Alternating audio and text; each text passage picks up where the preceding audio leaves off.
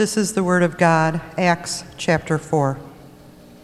The priest and the captain of the temple guard and the Sadducees came up to Peter and John while they were speaking to the people. They were greatly disturbed because the apostles were teaching the people, proclaiming in Jesus the resurrection of the dead. They seized Peter and John, and because it was evening, they put them in jail until the next day. But many who heard the message believed, so the number of men who believed grew to about 5,000. The next day, the rulers, the elders, and the teachers of the law met in Jerusalem. Annas, the high priest, was there, and so were Caiaphas, John, Alexander, and others of the high priest's family. They had Peter and John brought before them and began to question them. By what power or what name did you do this? Then Peter, filled with the Holy Spirit, said to them, Rulers and elders of the people, if we are being called to account today for an act of kindness shown to a man who was lame, and are being asked how he was healed, then know this, you and all the people of Israel. It is by the name of Jesus Christ of Nazareth, whom you crucified, but whom God raised from the dead, that this man stands before you healed. Jesus is the stone you builders rejected, which has become the cornerstone.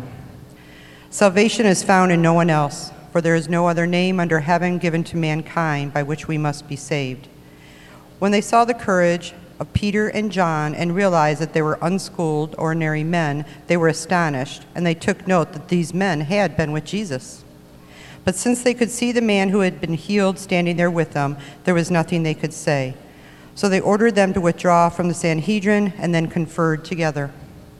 What are we going to do with these men? They asked. Everyone living in Jerusalem knows they have performed a notable sign, and we cannot deny it. But to stop this thing from spreading any further among the people, we must warn them to speak no longer to anyone in this name. Then they called them in again and commanded them not to speak or teach at all in the name of Jesus. But Peter and John replied, Which is right in God's eyes? To listen to you or to him? You be the judges. As for us, we cannot help speaking about what we have seen and heard. After further threats, they let them go. They could not decide how to punish them because all the people were praising God for what had happened, for the man who was miraculously healed was over 40 years old. On their release, Peter and John went back to their own people and reported all that the chief priest and the elders had said to them. When they heard this, they raised their voices together in prayer to God. Sovereign Lord, they said, you made the heavens and the earth and the sea and everything in them. You spoke by the Holy Spirit through the mouth of your servant, our father David. Why do the nations rage and the peoples plot in vain? The kings of the earth rise up and the rulers band together against the Lord and against his anointed one. Indeed, Herod and Pontius Pilate met together with the Gentiles and the people of Israel in the city to conspire against your holy servant Jesus, whom you anointed. They did what your power and will had decided beforehand should happen. Now, Lord, consider their threats and enable your servants to speak your word with great boldness. Stretch out your hand to heal and perform signs and wonders through the name of your holy servant Jesus. After they prayed, the place where they were meeting was shaken, and they were all filled with the Holy Spirit and spoke the word of God boldly. All right, yeah, that's my assistant, Jen Burns. Jenna, appreciate her. She does a great job for me. Great job reading the scripture. Welcome to Daylight Savings Time. You lost an hour of sleep, but it's spring starting this week, so here we go, right? Good to have you with us. If you're new, exploring, maybe you have a church background, maybe not, we hope you find this is a good place to check out and maybe put down some roots. But I will tell you, we're going to do something a little bit different today because we're talking about being bold. So I'm going to ask you to do something bold, all right? Get out of your comfort zone a little bit. Just a moment, I'm going to have you get out of your seats and take 10 steps towards somebody. You may know them, you may not. And if you don't, introduce yourself. And you're going to tell them your favorite restaurant, your current favorite restaurant, and why it should be theirs too, okay? So think about it, get your favorite restaurant in mind. All right, so here we go, get up, take at least 10 steps, and you're only gonna spend 10 seconds telling them the superiority of your restaurant. Testify to it.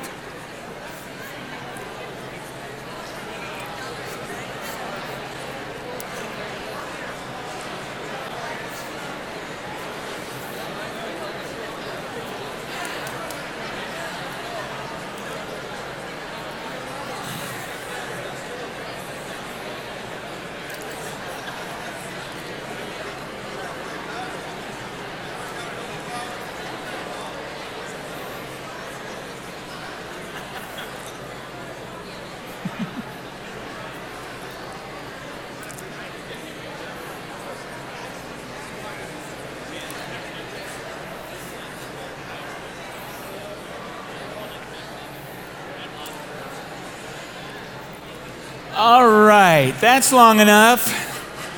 Some of you are just a little bit too passionate about your food. Take a seat.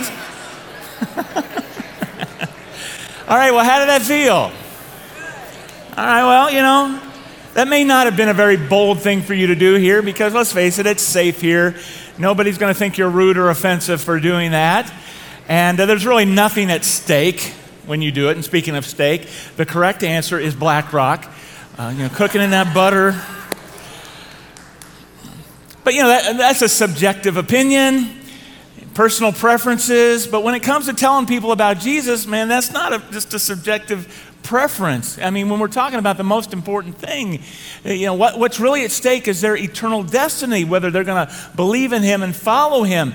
And yet here we go. We have no problem telling people our favorite restaurant or about a great movie or recommending a doctor or a mechanic or a plumber to them, but we have trouble talking to people about Jesus, don't we? And then, here we go. We're going to jump back into the book of Acts here, to the history book of the New Testament about the early church, the book of Acts, and how the Holy Spirit drove those first Christians to take the good news of Jesus to the whole world and how they lived out their faith. And that's the kind of church we want to see restored. So we saw in Acts chapter 1 how Jesus commissioned his disciples to become apostles, sent them out to be witnesses to the ends of the earth, and then Jesus ascends to heaven.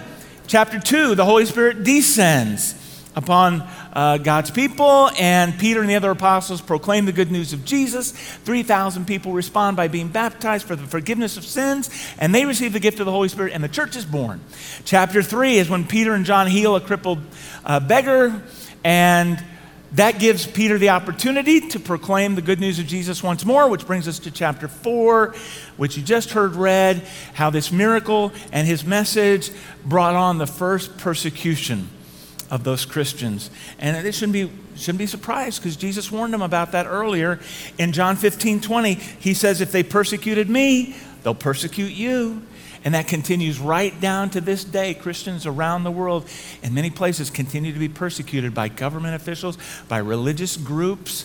They get beaten, they're tortured, they have their property confiscated, they lose everything, sometimes they're even killed. And you say, well, what does that have to do with me? We're not being persecuted like that here. Right, thank God we're not. But there are forms of subtle persecution going on, and we always need to be ready for things to get worse. Because the Apostle Paul says in 2 Timothy 3, he says, anyone who wants to live a godly life will be persecuted. All right? And look, we don't want to be overly sensitive and play the victim here, because we've got it pretty good. But there are subtle ways that Christians are discriminated against in our culture, that we get reviled, we get disparaged, we get penalized in certain things. And that can come from the government and the courts, but more often it just comes from the culture, right? From the media and the arts and the entertainment and the business world and academia. But look, we're not experiencing any kind of overt persecution, all right? Nobody's getting thrown to the lions around here, all right? Which, it wouldn't matter anyway. Nobody's really scared of the lions today, at least in this area. Nobody's worried about that. But there are ways that we are experiencing some covert persecution. And it's probably only going to get worse. You say, that could never happen here. Yes, it can. It just always depends on who holds the power and the levers of influence. And so we shouldn't be surprised as our culture grows more secular, more post-Christian, that it becomes more hostile and critical of us. For now, it's just kind of under the radar a little bit. I mean, we get ridiculed sometimes, we get marginalized, we get ostracized. Sometimes Christians get run out of business. A lot of times they try to shame us, to silence us. And I think it's okay as long as we keep our faith to ourselves. The world's all right with us. They'll let it go. They won't bother us. But when we speak out, when we try to convince other people to become Christ followers too, that's when the opposition and the oppression starts. As long as we keep our mouths shut, we can just blend in with everybody else. But the moment we open our mouth, then the trouble starts. And you know what? You could probably talk about God all day long and nobody will care, because it's kind of a generic God. Everybody has their own version of what God they create in their own image. But when you use the J word, when you invoke the name of Jesus, now you got trouble, because you've given God a personality. You've made God a real person. And so our big idea is we're bold because we're confident that we have the truth and the Spirit of Christ. Okay, that's why we can be bold. We know it's true, and we know his Spirit is with us and in us. And look, I want us to use Peter and John in Acts 4 as models for how to deal with persecution, to be bold in speaking out for Christ. Because, look, remember, these are guys who weren't bold. They bailed. Remember in the Garden of Gethsemane when Jesus gets arrested? These guys weren't bold. They bailed. They ran for their lives. Now, I'll give them credit. Peter and John are the two that at least show up a little bit later when Jesus is on trial. They're hanging around outside, kind of keeping things, you know, on the down low. They don't want anybody to know they're there. But Peter ends up denying Jesus 3 times. This guy who said, "Lord, even if everybody else leaves you, I never will. I'll die with you." And then as soon as he gets confronted by a servant girl, man, he starts cowering in fear, denies his Lord. And so now here we are. We're just a few weeks later. And now Peter and John are the ones that are on trial before this very same group that Jesus was on trial before. This time, though, they're unafraid to stand up for Jesus, unlike a few weeks before. What changed? I'll tell you what changed. They had seen the risen Christ, and they had been empowered by the Holy Spirit. That changed everything. And that's one of the main reasons those first Christians advanced so incredibly, because of their boldness. They were unafraid to speak up for Jesus, even to suffer for their Lord, even if it meant costing them their lives. They were confident of the truth and of the Spirit's presence with them. And I think today we have far too many Christians still in the Secret Service who are undercover, underground kind of Christians. I wonder about you. Are you a bold believer, or are you a cowardly Christian? Are you like all in when you're around other believers, but then when you get out among people who may not hold your faith, who may disagree with you, then you start to back off. You start to shut up, be cautiously quiet. And I wonder, am I willing really to be shunned, to be ridiculed, to be rejected, to be misrepresented? Maybe even, would I be willing to die for Jesus? We want to be nice people, don't we? But being nice doesn't mean being docile. And we want to be meek people, but meek doesn't mean weak. We want to be agreeable, but agreeable doesn't mean spineless. We are, yes, the sheep of the Lord's flock, but we also follow the Lion of Judah. And so we combine that gentleness of lambs with the fierceness of lions, and we've got the same truth, and we've got the same Spirit within us, so we can be bold. And these first Christians, you know, they're being persecuted by religious people, right? It was the Jewish leaders were persecuting them out of a misguided zeal for their religion, a hypocrisy, a jealousy. And that still goes on in many parts of the world. When you're in a culture that's dominated by a religious group that's antagonistic to your faith, and that's why in many parts of the world that are dominated by Muslims or by Hindus or other antagonistic faiths, it's very dangerous. It's unsafe to proclaim yourself a Christian, to speak out for Jesus. That's why it's dangerous to even live in those places, across the Middle East, across Northern Africa, in India. It's even unsafe for Christians sometimes to travel to those places because of that kind of misguided religious persecution. Now, in other places, it's more of a secular religion of Marxism, right? In communist countries like North Korea, China, Cuba, it's dangerous there too. Right now, there are Christians living fearlessly in the face of severe persecution because it's not legal for them to speak out for Jesus or try to win somebody to Christ. You will go to jail for that. You will be beaten for that. You will have your property taken away from you. You will be sold as a slave. You might even be killed for your faith. It's a serious commitment to claim, "I am a Christ follower," and I wonder how serious we're about it here. Those first century Christians, though, a little bit later, they began facing persecution, not from the religious people, but from the Roman Empire. And I think in a lot of ways we live in that same kind of culture today, because it was the empire was made up of a lot of different religious viewpoints, and there was a lot of tolerance for whatever kind of spirituality you wanted to practice, as long as you didn't claim yours was the only one. As long as the only ones that got persecuted were the Christians who spoke out and said, "There's only one. Jesus is God, and we reject your idolatries and your immoralities." They spoke out against the empire's values or lack of values, and that's what got them in so much trouble. And I think that's where we are today. The movers and shakers of our culture have embraced that kind of worldview. And you can get up and you can say all kinds of things about Christianity today that you can't say about any other minority group. And yes, we are a minority. I know there's a majority of people who tend to identify as Christian, but they're not necessarily Christian. They just have a kind of spirituality that they call Christian. But realistically, truly Bible-believing people who believe and practice the scriptures, that's less than 10% of the population. Those are the ones that get called all the names, bigoted and hateful and uneducated and you name it. All the things that you could never say about any other kind of racial or religious or sexual community, but you can say it about Christians all day long, and that's fine. I think pastor and author Larry Osborne says it well. He says, our biblical values have become scandalous. Within a relatively short time, Jesus and the Bible have gone from being widely honored, though maybe marginally practiced, to being mildly tolerated, to being politically incorrect, to now being widely vilified and considered a dangerous threat. That's where we are. And I know today that if I would teach on some biblical values, that it would be called hate speech. And in fact, in some parts of the Western world, I could even get in trouble legally for teaching what the Bible says, because freedom of speech is being clamped down on. And again, I'm not saying here that what we're going through is anything compared to what Christians elsewhere or in the past have gone through. Again, we've got it really easy here compared to that. But make no mistake, the culture will grow more hostile to us. The question is not if, it's only how long will it take. Because look, speaking up for Jesus, I think, is getting tougher and tougher. It ain't for sissies, it ain't for wimps, because Jesus wasn't a wimp, right? I mean, the idea of you got to go against the flow, you got to stop following the crowd, that's tough. It doesn't come naturally. It doesn't come easily. We're fearful to stand out, to be different.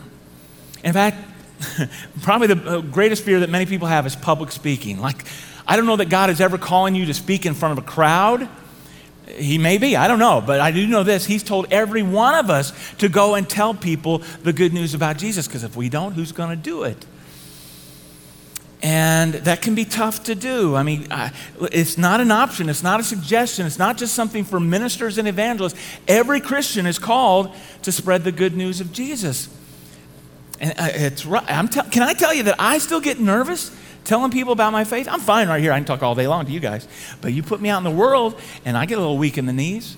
And sometimes I'll admit it, I'll wimp out too, because it's tough. But listen, it doesn't mean you're ever going to stop feeling fearful. But it's not about the feelings, all right? Courage is not a feeling of fearlessness. It's overcoming your fear. It's facing your fear. That's what makes you fearless. And guys like me, I mean, preachers, yeah, we're expected to be bold, right? I mean, everybody thinks that we have no problem being bold in our faith, and that's why they don't take us seriously, because they expect it of us. Well, of course. And we don't hold any respected place in society anymore. Guys like me are looked on as hucksters and cranks and kooks these days, right? It's you who hold the credibility today. You guys who are just going about your regular business, going to school, but have a deep devotion for Christ and a gracious boldness, you're the ones that have credibility, because it's not your job, okay? You're not clergy. And so they're going to give you a listening to you and not to me, because they already have a stereotype of me. But they'll listen to you. They're not going to write you off like they will me. Look at what the Apostle Paul says. That this is a great verse for us to all say out loud together from 2 Timothy 1:7. Here we go. For God did not give us a spirit of timidity, but of love, self-discipline. That's the spirit you got. You say, how do I get that? Well, you got it through the Holy Spirit. The Spirit gives you that kind of a spirit.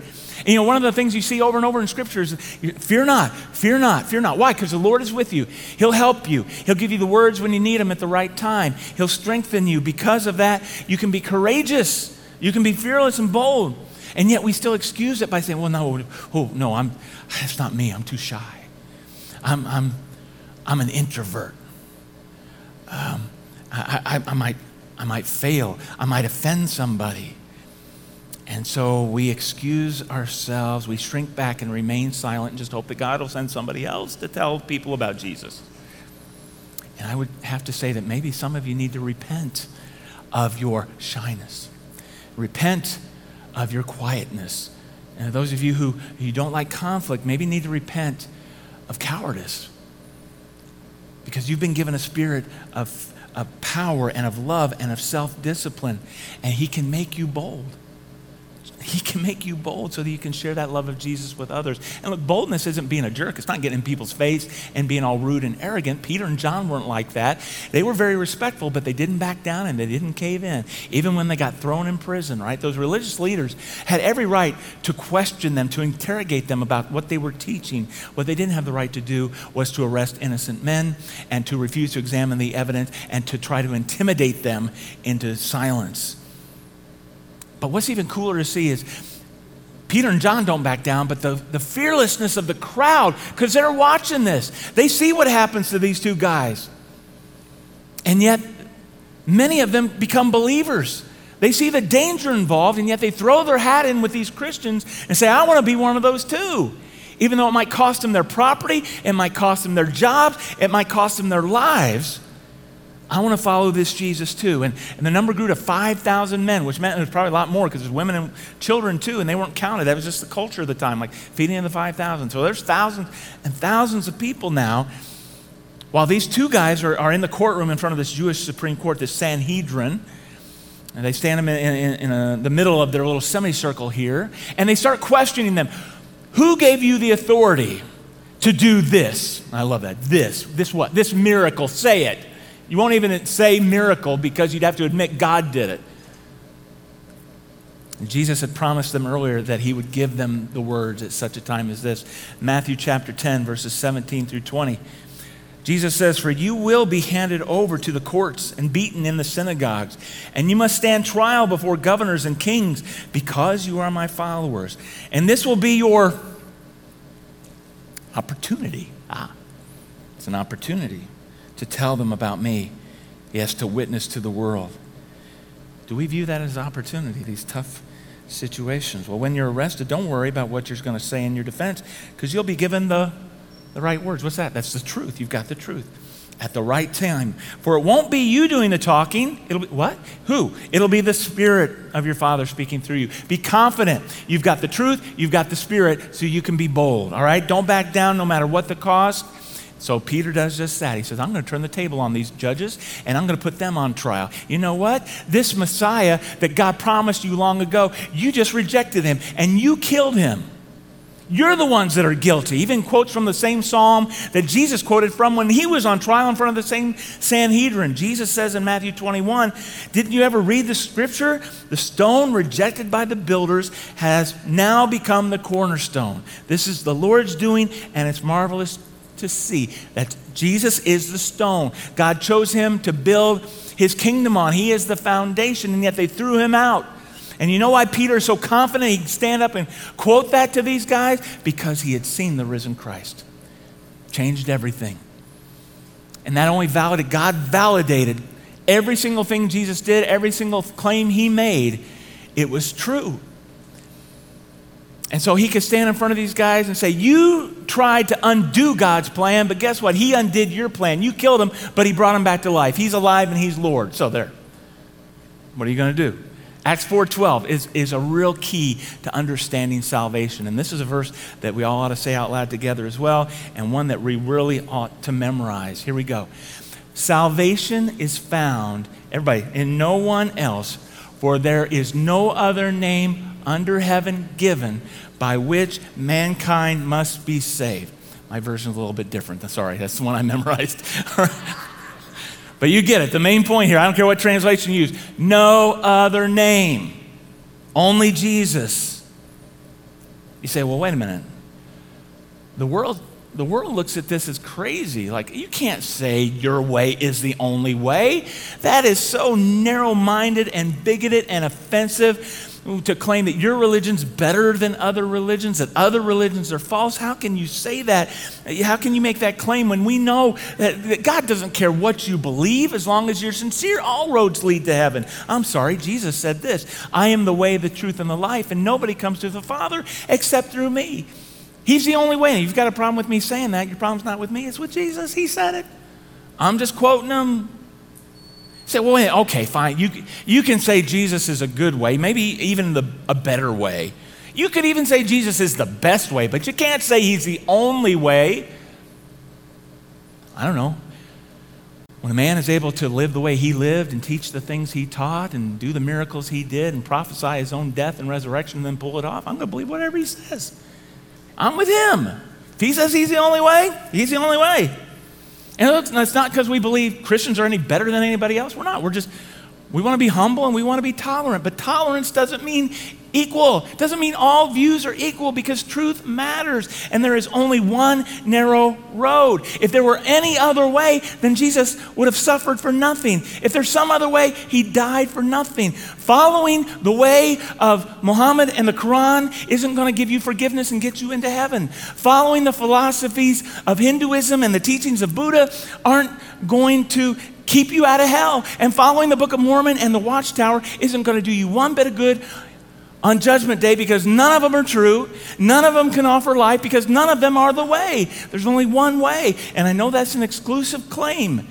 There's no other way. Yeah, because he's an exclusive Savior. He's the only one. But he's an exclusive Savior who makes the most inclusive invitation ever. He says anybody can be saved. He wants the whole world to be saved. Paul says this in 1 Timothy 2. God wants everyone to be saved and to understand the what? The truth.